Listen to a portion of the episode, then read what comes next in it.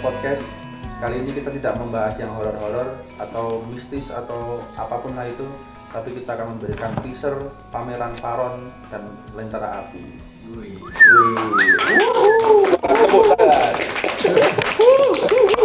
Di sini alhamdulillah dengan segala puji kehadirat yang maha kuasa bisa komplit terutama Hafiz yang habis tidur sama Anjal Sari Ayam baru datang juga. Di sini juga ada ketua panitia Mas Ngalip. Mas Ngalip apa kabar? Baik. Eh, ora ketemu.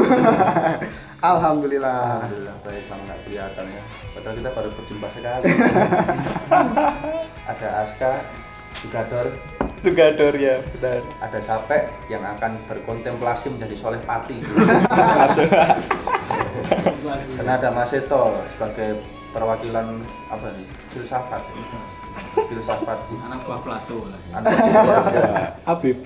APP Plato dan di sini semuanya lengkap. Ada panitia dari Paron X Lentera Api pameran. Silahkan saya persilahkan untuk absen satu-satu. Dimulai dari? Dimulai dari Mas Ngali. Oh. Halo, eh, nama saya Alif Iniantaro dari Lereng Sumbing tapi bagian itu. Posi- posisinya apa Oh. striker atau di Lentera Api? Posisinya lebih ke ini sih apa paronya karena kan ada dua pihak yang menjadi satu toh. Eh, di Paron saya sebagai ketuanya. Terus di sebelah saya ada Aska. silakan Mas Aska Ya saya Aska Alfi, saya temennya Mas Ngalip. Saya juga membantu Mas Alip di pameran Paron kali ini dan teman-teman yang membantu saya juga seperti itu ya. silakan Gus Sapek Saya sampai ikut membantu Mas Alif juga. Kita membantunya Mas Alip. ya. Mas Alif. Lalu di sebelah saya ada Mas Seto. silakan Mas Seto Saya sebagai penanya. penanya Iya. Mas Wijal sebagai lalai Mas Wijal sebagai dokumentasi ya ini Komandan Adi Adi Paron saya sebagai anak magang dari Lentera Api terima kasih kepada kawan-kawan yang memperbolehkan saya Iya, walaupun saya masih sebagai anak magang tapi sudah diperkenankan untuk ikut berproses bersama Paran dan Lentera Api. Semoga setelah ini saya menjadi anggota penuh. terharu, terharu. saya terharu. Oke lanjut. Untuk Mas Hafiz udah sadar belum sebelum sebelumnya ini? Aman Masih nah kalau udah lengkap saya Hafiz dari anak makan temannya Mas Adi dan operator kita komandan kita. Silakan anda memperkenalkan Ya, halo, diri. saya Reka, saya uh, Pemratnya Lentera Api gitu. Sebelah saya ada Najib, anak buahnya Rega lah anak buah saya sendiri. Yo, Jib. saya Najib dan buahnya Liga saya udah anggota penuh dan gak magang tapi tetap anak buah Hierarkis sekali. Ya. Ini Najib. saya Riko sebagai pembantu acara. Komandan acara. Iya. nah ini yang sadar saya siapa? Saya tidak pernah dibayar oleh Lentera Api saya Rega bahkan artwork anda tertempel di dadanya Reka tidak ada. Parah parah parah. besok kita oke terima kasih. Kerapan sebagai seksi pembantu umum dan mungkin langsung aja ya kepada Mas Ito. Kurang satu dan bila yang sedang teleponan dengan sponsor. Sedang nanti nanti menyusul perkenalannya. Nanti. Menyusul. Ya langsung aja. Gimana Mas Ito? Apakah Ya. ada yang ditanyakan kepada ada Mas Ngalip di sini sebagai ketua ada Mas Aska Alfi sebagai jugador dan ada Gus Sapek sebagai praktisi spiritual ya mungkin pertanyaannya bisa dimulai dari asal usul pameran Paron ini tuh karena kan menurut saya sebagai orang awam gitu sebagai remaja labil gitu itu kan apa melihat apa suatu acara pameran ini tuh kayak bukan suatu acara yang biasa gitu di Temanggung. Bahkan mungkin bisa saya bilang sebagai yang pertama selama hidup saya ya karena saya masih ABG labil gini. nah itu dan ini kan ya itu acara yang sangat-sangat besar gitu. Nah itu tuh uh, apakah diawali dengan suatu keresahan dari mas-masnya ini, artis-artis ini apa apa cuma buat iseng-iseng aja, senang-senang aja gitu. Silakan. dimulai dari siapa ya, Mas Alif dong. Siapa aja? Dari Mas Anda Ali coba. Iya, siapa aja. Sebagai Ketua panitia juga. Wah, bingung ya. Eh, sebenarnya itu kenapa? Kalau nama para itu sebenarnya belum ada malah nama judul nama pamernya itu. Tapi eh, kenapa akhirnya kerentek untuk buat itu? Awalnya itu malah ditanya sama si Mbak Bila itu.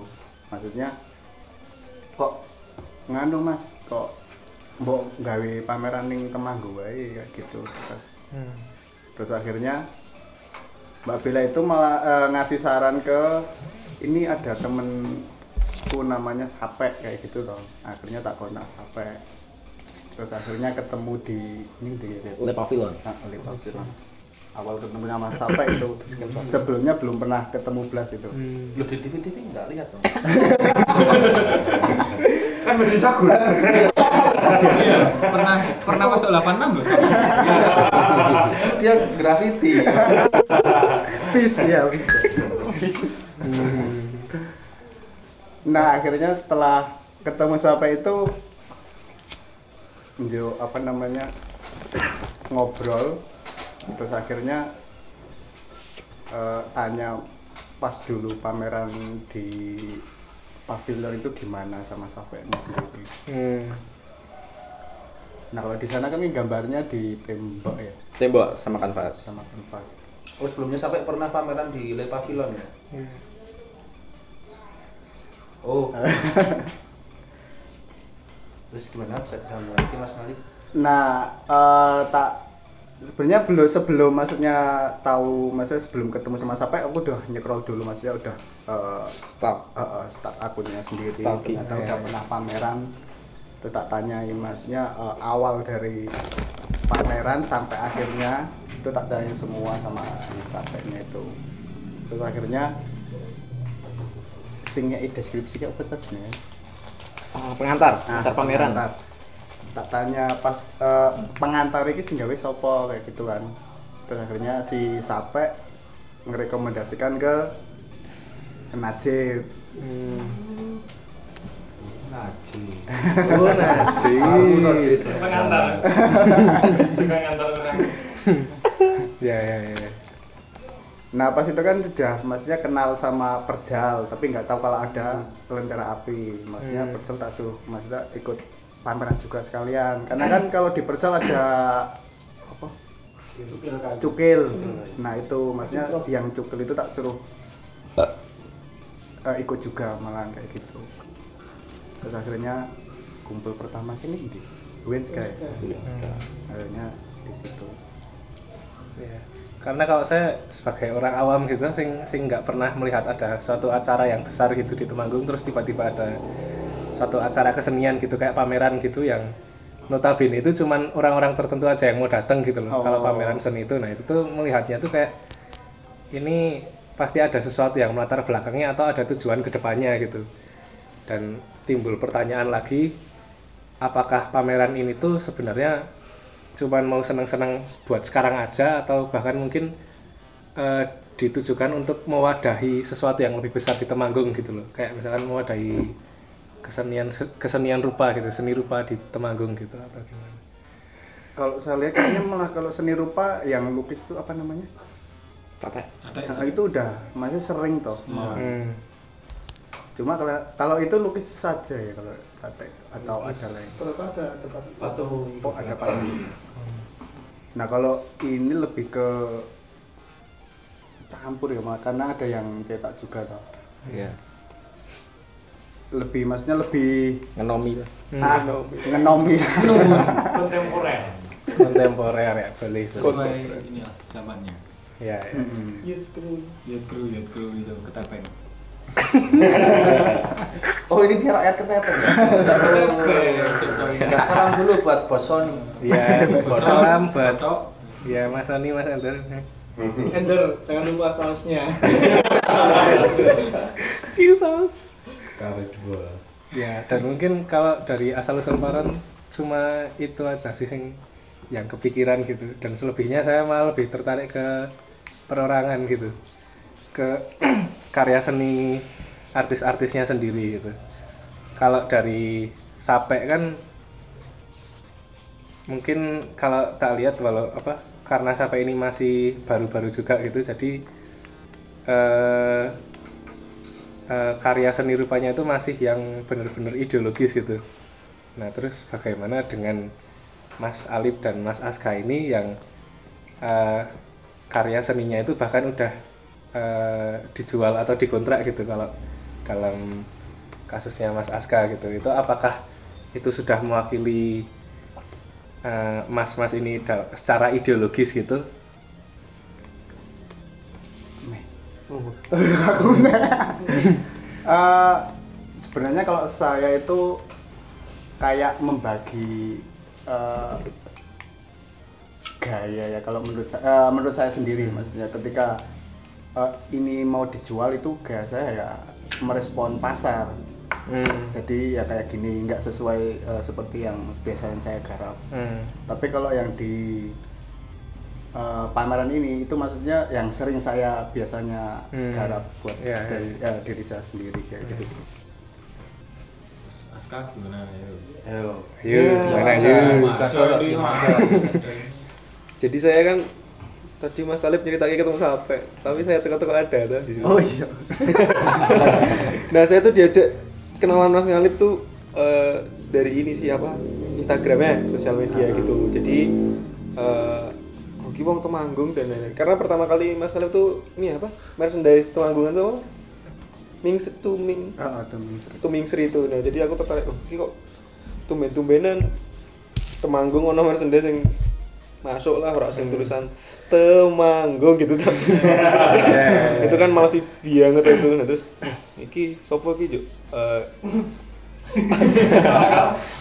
ada tulisan itu ada Mas Ngali terus tak klik tak follow terus terus sok-sokan sok-sokan kenalan aja salam Hmm. kenal aku juga di dunia seni hitungannya baru Hmm. soalnya ya baru lulus 2018 itu aja bukan ya ya tuh. saya baru lulus 2018 kuliahnya di teknik. Jadi nggak punya temen seni sih bisa dibilang kayak temen seni juga dari komunitas-komunitas yang notabene belum pernah ketemu juga ketemu di sosial media bla bla bla gitu. Jadi menyambut hangat kajian menyambut hangat paron ini. Wah asik iki. Dan aku lihat Mas Khalif sama sampai kan gayanya juga ada karakter sendiri Ya. Nah, sedangkan aku kan melulu gambar gambar orang gambar Bal-balan terus ya bal-balan terus ya karena karena saya sebagai football illustrator kan ya kudune piye meneh gawe gambar Ya. bal gitu nah Ya. untuk kesempatan paron kali ini saya coba pengen merefleksi diri aja sebelum sebelum ke terjun di dunia ilustrator saya sering ngutati misal gambar doodle gambar-gambar yang ya aku pengen nyalurin aja kayak gitu yang nggak pernah aku salurin selama di pekerjaan profesional saya ini seperti itu. Sebelumnya Aska kuliah apa? Teknik apa? Teknik elektro saya. Yang lain di PLN kamu nggak bahas? Iya. Murtad saya. Ya itu karena kalau eh, saya lihat dari portofolio seni di Instagram masing-masing itu kan kayak yang sampai sendiri itu gambarnya sangat-sangat ya gitulah ya. Idealis ya maksudnya dia punya karakternya dia sendiri dan dia menggambar menggambar itu karena dia pengen gitu tuh. Hmm. terus ya mungkin dia bisa merasakan hasilnya dari gambarnya itu tuh karena gambarnya sendiri gitu. nah sing saya nggak tahu itu dari Mas Alif dan Mas Aska ini. Hmm. nek Mas Alif itu kan nek saya lihat itu dari portofolio di sosial medianya itu saya tuh kemarin sempat ngobrol sama sampai terus apa bilangnya itu nek Mas Alif itu emang eh, gambar-gambarnya itu model-model doodle gini boh gitu. Terus sampai bilang ya enggak tuh itu masuknya ilustrasi juga Ilustrasi gitu. juga, walaupun nek saya lihatnya itu tuh ya gitu maksudnya banyak banyak dudul-dudulnya juga sing masih jadi karakteristik tersendirinya juga gitu. Tapi bisa hidup di dunia yang maksudnya itu loh tadi karya seni yang nek mau diduitkan Ah. gitu tuh sing mau dibuat apa eh, sesuai dengan klien gitu-gitu. Nah terus ya itu pertanyaan saya itu tuh bagaimana dengan Mas Alip sing eh, menyesuaikan dengan klien itu terutama dengan Mas Aska sing gambarnya itu di portofolionya juga begitu dan harus menyesuaikan dengan klien itu loh apakah apakah emang dari Mas Askanya sendiri itu karakteristik gambarnya itu emang kayak gitu gitu Yuk. Kalau karakteristik di ilustrasi mungkin kebanyakan yang bilang itu maksudnya ya kalau aku bilang itu emang kayak apa ya jenengan orang yang lihat gambar saya walaupun saya nggak merasakan ya tapi ketika udah jadi hasilnya itu orang lihatnya liut ya gitu loh. Liut. Periksa, periksa.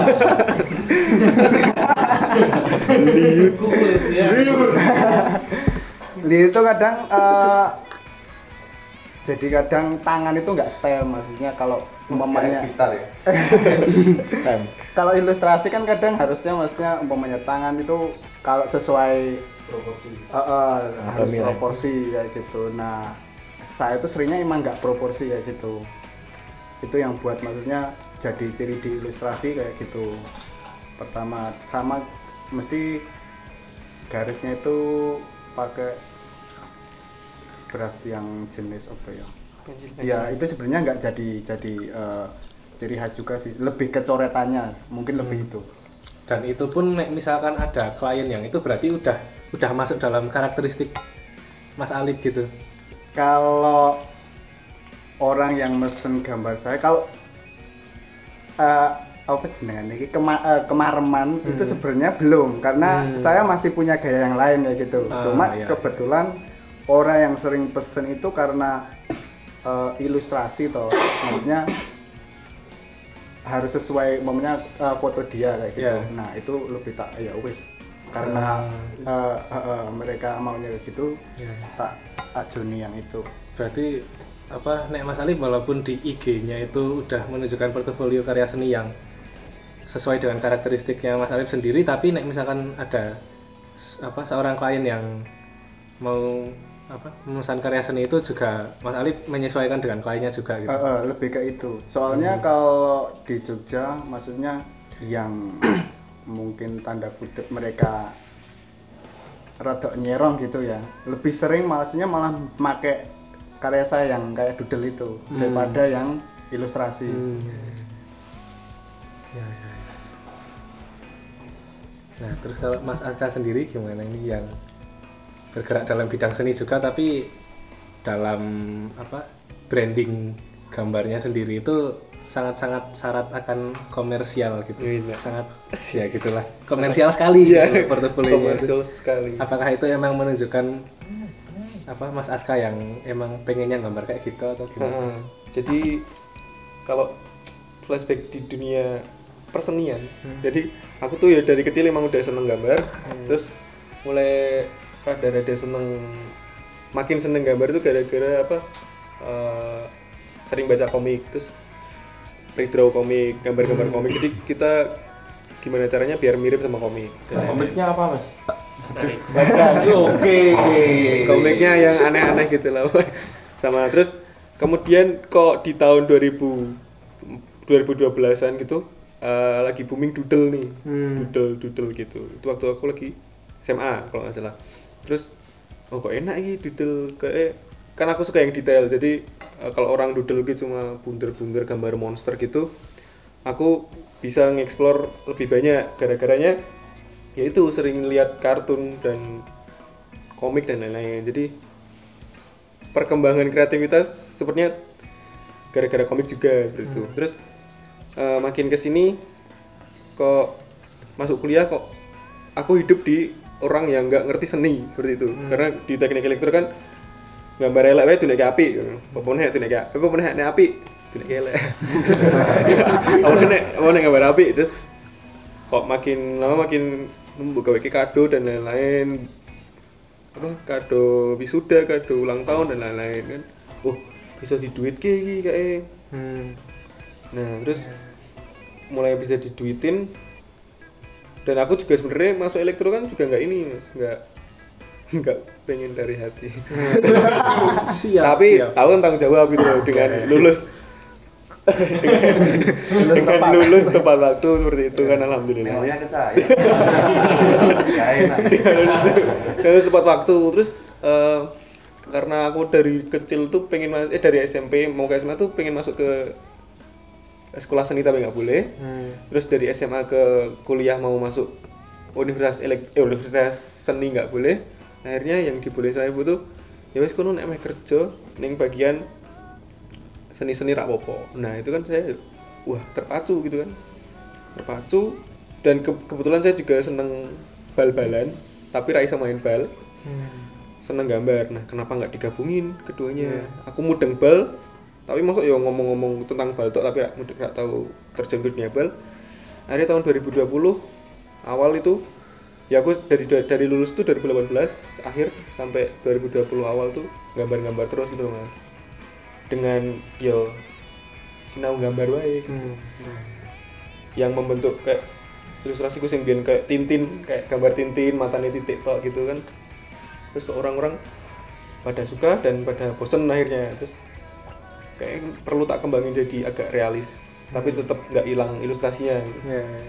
eh ternyata industri sepak bola banyak yang suka terus banyak klub-klub dari sini dari Indonesia dari luar juga yang seneng gitu terus akhirnya bisa dijadikan pekerjaan utama sebagai Iya. seorang ilustrator ya sebutannya seperti itu Dari mas-mas artis ini artis aduh Iya, kan artis bukan selebritis. Mas. Ya, aduh, aduh, Iya. artis Iya.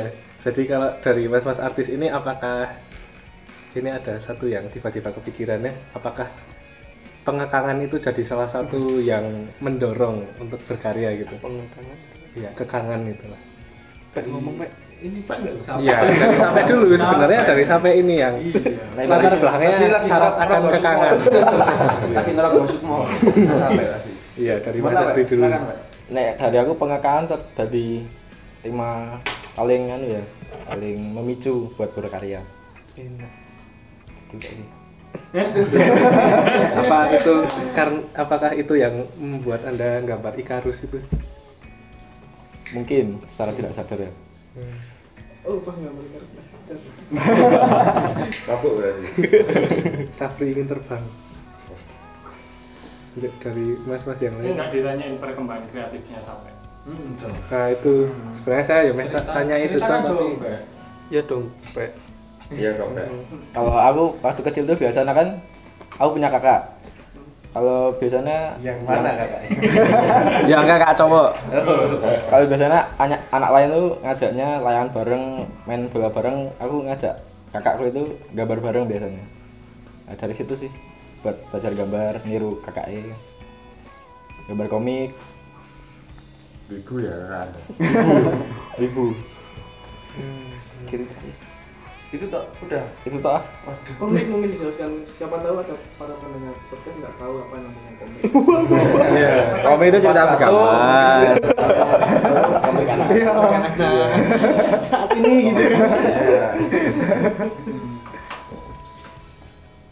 Biasanya komik Jepang, Naruto, Bleach, nah, kayak gitu-gitu. Jadi Anda turut berduka Naruto meninggal. Hah? Anda turut berduka Naruto meninggal. Lalu terus sudah mati. Orang sudah mati. Nggak jadi mati. Mati suri. Ngikuti ya Anda ya. Iya. Berarti yang wibu. Ya, Reksa Wibu garis keras. itu sebenarnya kan tadi yang tak tanyakan ke Mas Arif sama Mas Aska itu kan sama Mas Aska langsung diterangkan yang Iya. proses dia untuk Saya kebablasan berarti. Iya. menemukan gayanya yang sekarang itu aja. Mas Afri kok dari tadi diam toh ya Iya. Makanya tak pancing tuh pendiam. iya itu ya sebenarnya saya sendiri karena udah berteman dari SD ya jadinya kan sebenarnya tahu tapi pengen tak tanyakan tapi kok jawabnya juga setengah-setengah jadi puas tuh Mending ada yang jelasin Mas. nah itu pengen saya jelaskan tapi kok jubirnya. Jubir jadi nggak podcast nanti ya jadi nggak objektif nanti.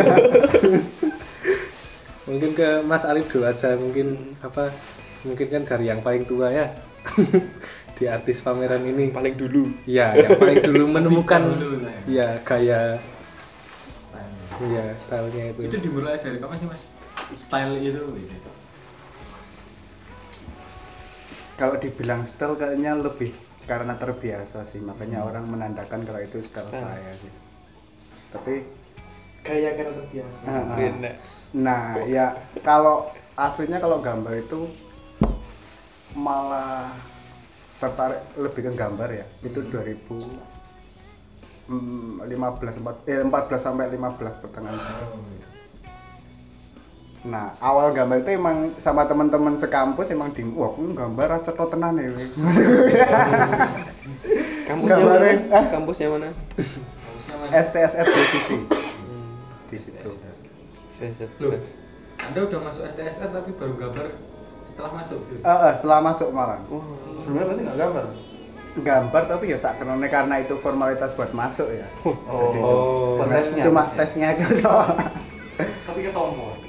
Ketahuan karena pas waktu itu menurut saya masih sepi sih. Kalau sekarang emang ramai dan banyak yang iya yang ke gedung Studi ke sana ya. Jadi kalau yang eh, ama- dari awal pertengahan itu 2014 2015 itu akhirnya karena saya sering maksudnya berinteraksi sama eh, kalau di Jogja itu ada namanya Mas Eko Nugroho. Ya. Terus Faris Tevi terus eh, kalau font itu luar ada David Carson ini lebih ke font. Sama Basquiat gitu sih. Cuma akhirnya eh, kalau awal emang saya kalau menurut saya mesti niru. Awal itu mesti niru terus akhirnya dari empat ini saya gabungan jadi satu. Nah akhirnya jadi yang sering tak gambar saya itu yang eh, lebih ke saya ya le- bukan yang ke eh, apa pesanan Hmm. saya dari situ. Nah kenapa orang akhirnya bilang itu gak saya? Karena saya setiap hari gambar itu dan meneror mereka. Jadi biar mereka terbiasa terus. Aku ngupload wis masa bodoh maksudnya Mbah mereka seneng atau enggak aku post terus. Dan mereka akhirnya terbiasa dan akhirnya mereka mengatakan kalau ini gaya saya kayak gitu sih. Dan sampai sekarang gitu. Dan eh, setelah kalau di STSD kan akhirnya saya nggak nggak eh, belum lulus ini. Akhirnya belum lulus. Secara formal gitu. iya secara formal. tapi kalau saya batin menurut saya udah lulus karena lulus itu kan akhirnya mencari kerja toh. Nah itu kalau se- secara batin saya udah lulus secara batin Ya kalau teman-teman yang belum lulus kan saya juga. Saya juga. Eh, kayak gitu. Akhirnya saya eh, ditarik ke Hookspace itu media musik. Dan kenapa akhirnya saya berjalan di ilustrasi? Ya karena akhirnya eh, lebih ke tuntutan kerja di situ sih. Dan akhirnya ya itu sampai sekarang ilustrasi. Dan sekali eh, mengeluarkan undang work saya dengan format yang berbeda kayak gitu Terus inspirasinya dalam menggambar tuh biasanya terinspirasi dari apa mas? Atau influensinya siapa? Selain jamur.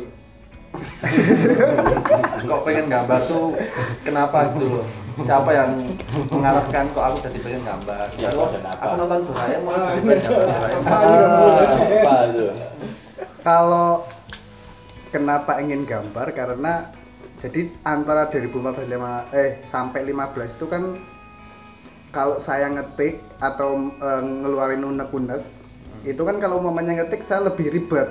Jadi kadang malah eh ngetik diwoco ora rampung akhirnya sampai bawah. Akhirnya ya udah tak gambar di situ aja. Akhirnya jadi keseringan kayak gitu sih. Kebiasaan. ah, kebiasaan